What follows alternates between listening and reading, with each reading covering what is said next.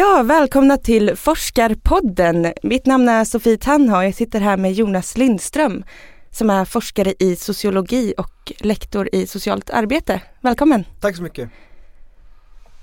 Um, du är just nu aktuell med studien uh, Att veta sin plats som handlar om uh, arvfondsprojekt i den urbana periferin. Vill du berätta lite vad den handlar om? Vad är den urbana periferin?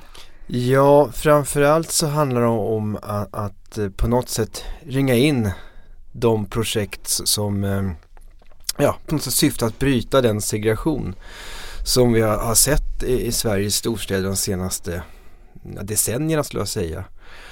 Och eh, de här projekten jag har tittat på som har fått pengar då från Arvsfonden handlar framförallt om eh, att försöka skapa en känsla av delaktighet, egenmakt framförallt till, till många av, av de som bor på platser som definieras som en slags eh, urban periferi eller utsatta områden som också kallas för.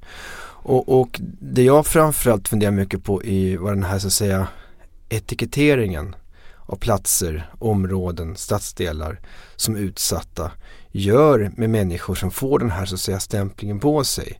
Därför att jag tror det är viktigt också att förstå att det här begreppet utsatta områden har inte från början definierats av de boende.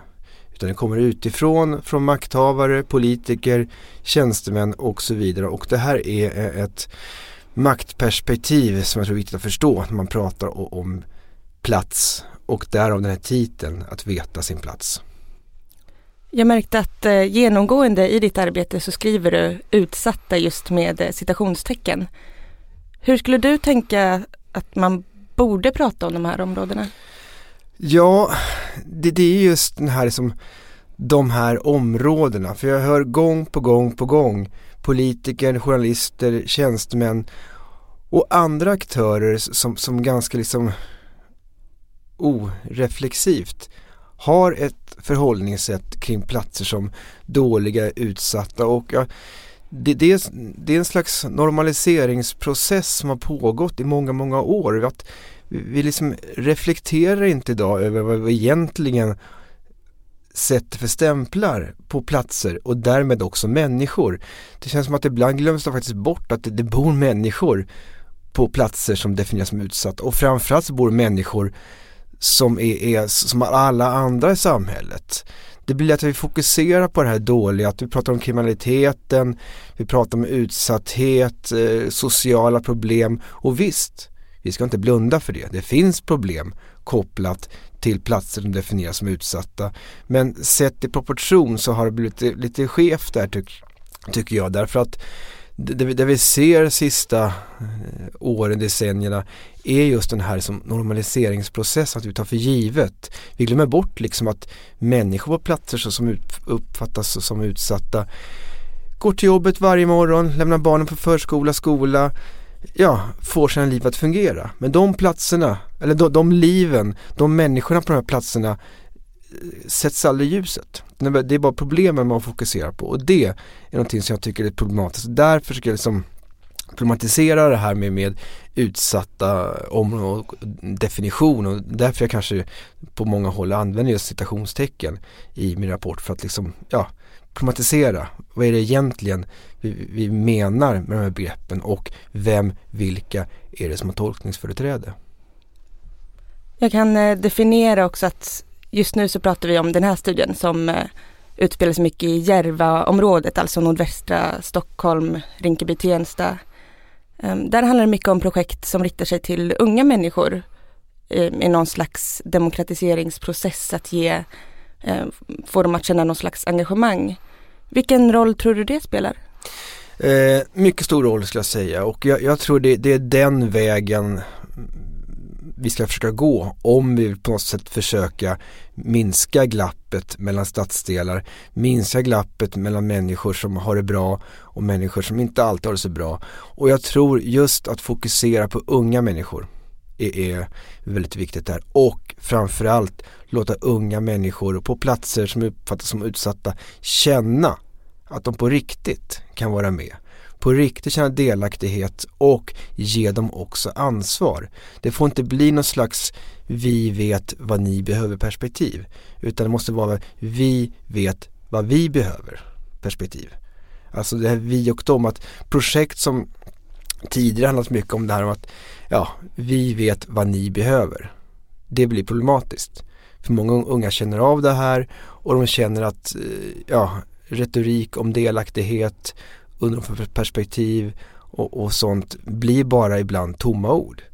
Men en del av de här projekten, framförallt då eh, på Järva men också projektet Mitt 127 i Skärholmen skulle jag vilja puffa för här. För där har man verkligen lyckats hitta bra metoder för av unga, för unga och att de unga ger också ansvarsuppgifter, ledarskapsuppgifter i de här som säga, försöken att, att få till någon form av social förändring på platser som har olika som sociala problem kopplat till, till någon form av geografi. Är det här välkänt tror du? Mitt 127 det är väl en slags eh, kulturfestival, happening? Ja, Mitt 127 börjar bli känt.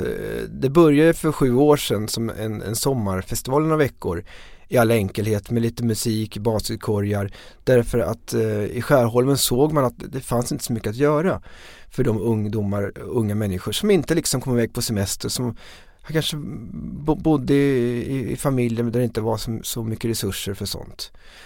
Och, och, då börjar man göra saker och undan för undan så har det vuxit och, och idag har det blivit en, en jättestor så att säga, apparat i Skärholmen under sex veckor i juni, juli, på augusti.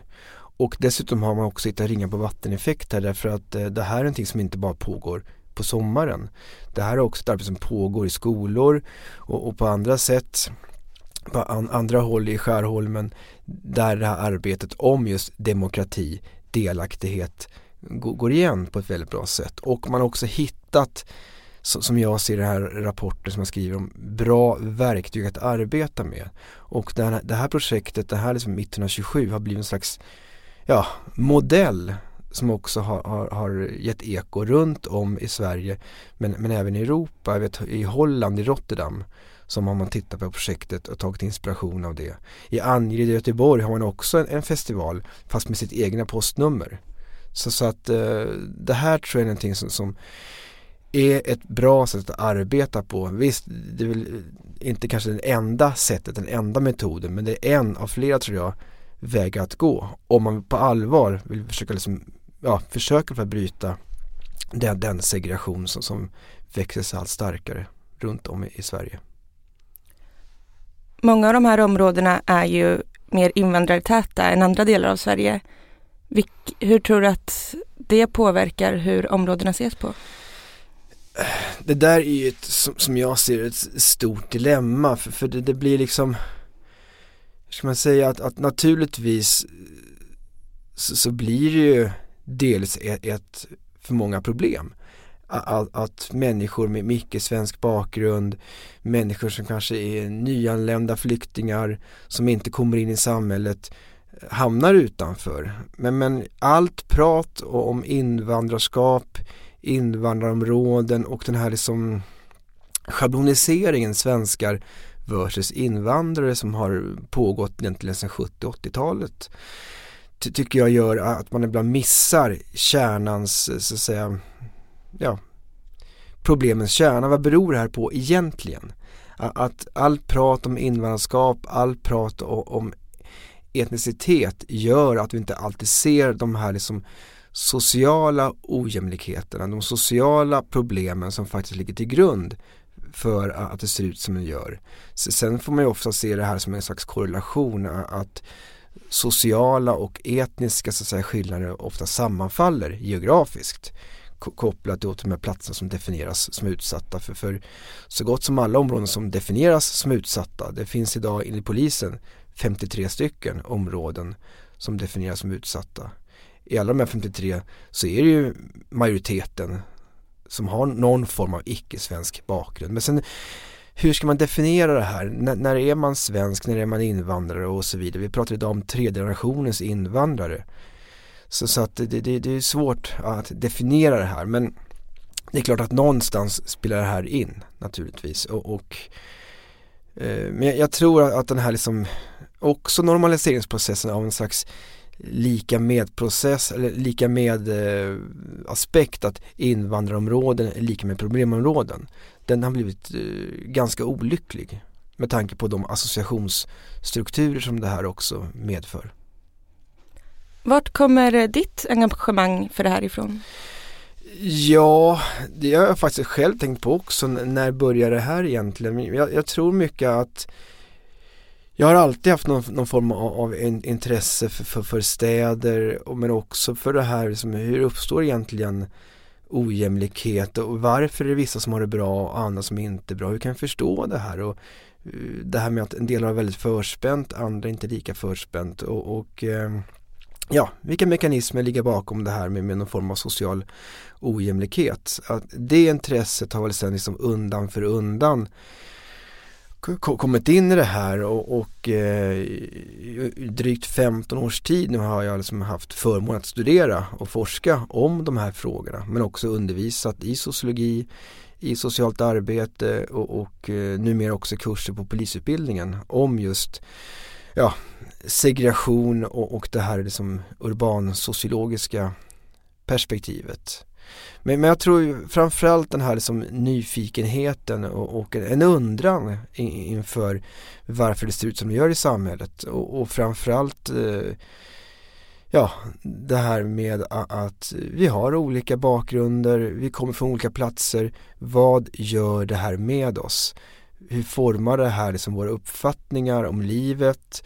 Eh, kapaciteter, det här att en del människor tror att jag kan inte det här. Därför att jag kommer från den här platsen. Det är någonting som också har, tror jag, legat till grund för mitt eh, forskningsintresse. Just nu verkar det som att det pågår en debatt om bristen av debatt när vi pratar om de unga människorna som har dött i Järvaområdet nyligen. Um, dött av våld då, våldsamheter. Men på vilket sätt kan din forskning knyta an till det här? Finns det någon relevans i varandra? Ja, det gör det. Och, och, och framförallt tycker jag att den här liksom associationsstrukturen eller normaliseringsprocessen av platser som är utsatta som jag försöker ringa in i min forskning eh, ligger väl delvis till grund mycket för, för, för, det problem som du nu beskriver att eh, människor dör tyvärr nästan på, på löpande band sista tiden och, och, vi ska inte blunda för det att det är ett stort eh, samhällsproblem det här. Men frågan är hur vi ska tackla det här och hur vi ska liksom säga, se på, på problemet. Som, är mer poliser, är, är mer hårdare tag lösningen eller måste försöka förstå det här ur ett större strukturellt perspektiv och framförallt den här uppfattningen då att det bara sker en massa elände, mord, våld på platserna som definieras som utsatta blir också problematiskt därför att när det här då våldet sker på andra platser runt om i städerna eller på, i samhället generellt. Då händer det andra saker, det blir en annan reaktion. För snart tio år sedan så hade vi två uppmärksammade mord här i Stockholm. Två ungdomar som dödades inom kort tid. Det var delvis Ricardo som dödades på Kungsholmen. Det blev en väldig uppståndelse på grund av det här. Det var mobilisering mot våldet, mot ungdomsvåldet. Det var samling i Kungsträdgården. Anton Ambele fick enorm så att säga sam, samling inom det här och delvis gjorde också en egen karriär på det här. Någon månad senare så var det en kille som hette Ibrahim, eller kallas för Romario, som också dödades i Husby. Och eh, reaktionen på det är intressant att jämföra med det föregående därför att eh, till att börja med var det mycket prat om gängvåld, och att han kanske fick delvis, om man ska vara lite cynisk, skylla sig själv. Sen ganska kort därefter uppdagades att han var oskyldig. Och till slut, efter mycket om och men, så fick jag också Anton Abele säga att det här var också naturligtvis väldigt ledsamt och tråkigt. Men var var mobiliseringen? Var var liksom majoritetssamhällets uppfattningar och, och tycka till om det här? Och det menar, vi har så stort glapp idag att när våldet sker på de här så att säga eh, perifera bakgårdarna så, så blir det en slags nästan en axelryckning att, axelryckning att ja men det här är någonting som sker där, det, det har vi vant oss vid nu, det, det är för jävligt men det är inte mycket att göra åt. Men när liknande saker sker på andra platser då, då, då kommer det liksom in på den egna bak, bakgården eller den egna gården hos majoritetssamhället. Och då händer det någonting. Och det där tycker jag är någonting som är, är någonting som, som också avspelar sig mycket i media. Hur media skildrar liknande händelser på olika sätt med olika utgångspunkter. Sen tycker jag, jag ska tillägga också, det, det, det är orättvist att sitta här och jämföra två tragiska fall. Men jag tror att i och med att det här skedde med så kort tid emellan och att reaktionerna kring de här två fallen var så diametralt olika så är det svårt att blunda för det här. Upplever du att det ändå sker någon slags mobilisering fast i de här förorterna? Kanske inte att man möts upp på Kungsträdgården men att man gör det i Husby istället? Eller ja, det, det, det, gör det absolut och nu ser vi ju efter de senaste skjutningarna här och, och morden att det börjar samlas grupper förorten mot våld bland annat eh, som är en Facebookgrupp och också en, en grupp som ska samlas nu för att liksom mobilisera mot de här mörka krafterna. Och, och, eh, det sker och har skett mobiliseringar under ganska lång tid.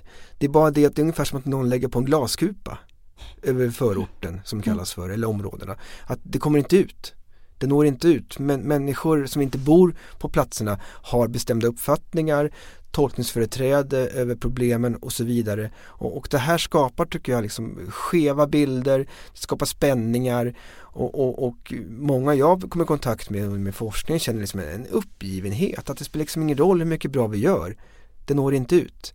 Det människor vill se är, är just de här mer eländesskildringarna och det är de som tar fäste och, och allt bra som görs i form av olika projekt, eh, allt engagemang, alla eldsjälar som engagerar sig för att skapa en bättre tillvaro för, för, för människor och, och, och, och, så når aldrig ut ordentligt i rampljuset. Ut, utan det vi ser människor som inte bor på de här platserna ser bara eländet och tar där också en slags eh, förgivettagen uppfattning att så här är det.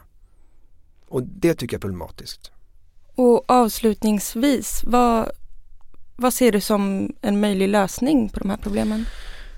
Oj, hade jag suttit med lösningen och inte suttit här, då hade jag kanske haft andra positioner i samhället.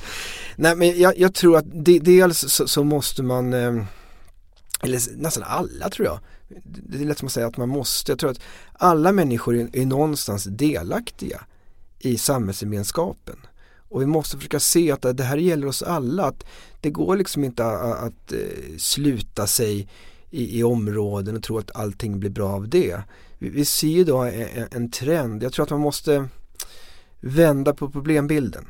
Att prata om segregation går inte att bara prata om utsatta områden. Vi kan inte liksom enbart fokusera på platser där segregationens säga, konsekvenser ger sig till känna.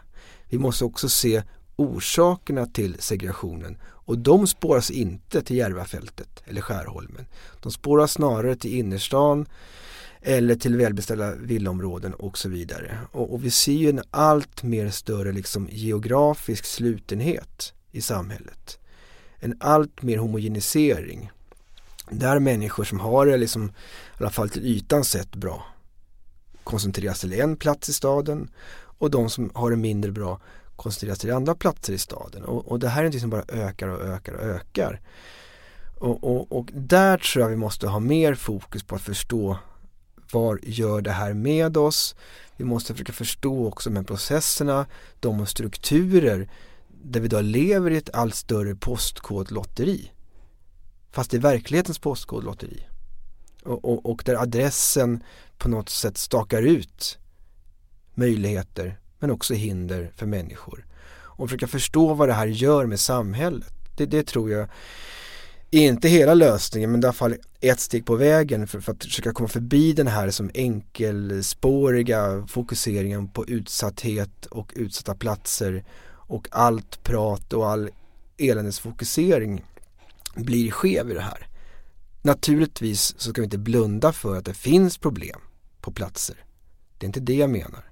Men jag tror vi måste lyfta blicken för att se vad det här egentligen är ett fall av väldigt viktig och relevant forskning för nuet med andra ord.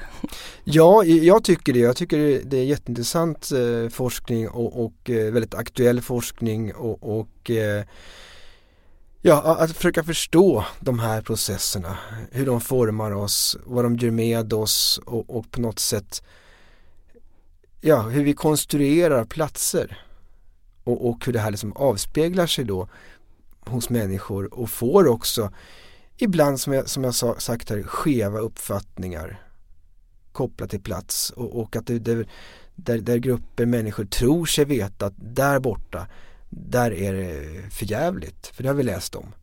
Men man har aldrig varit där. Och det är den här mekanismen som är intressant att förstå.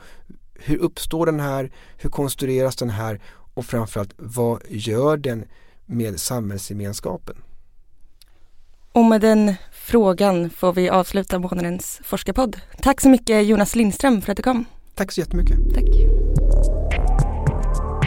Du har just lyssnat till ett avsnitt av Södertörns forskarpodd. Södertörns forskarpodd produceras av MT Talks i samarbete med Södertörns högskola.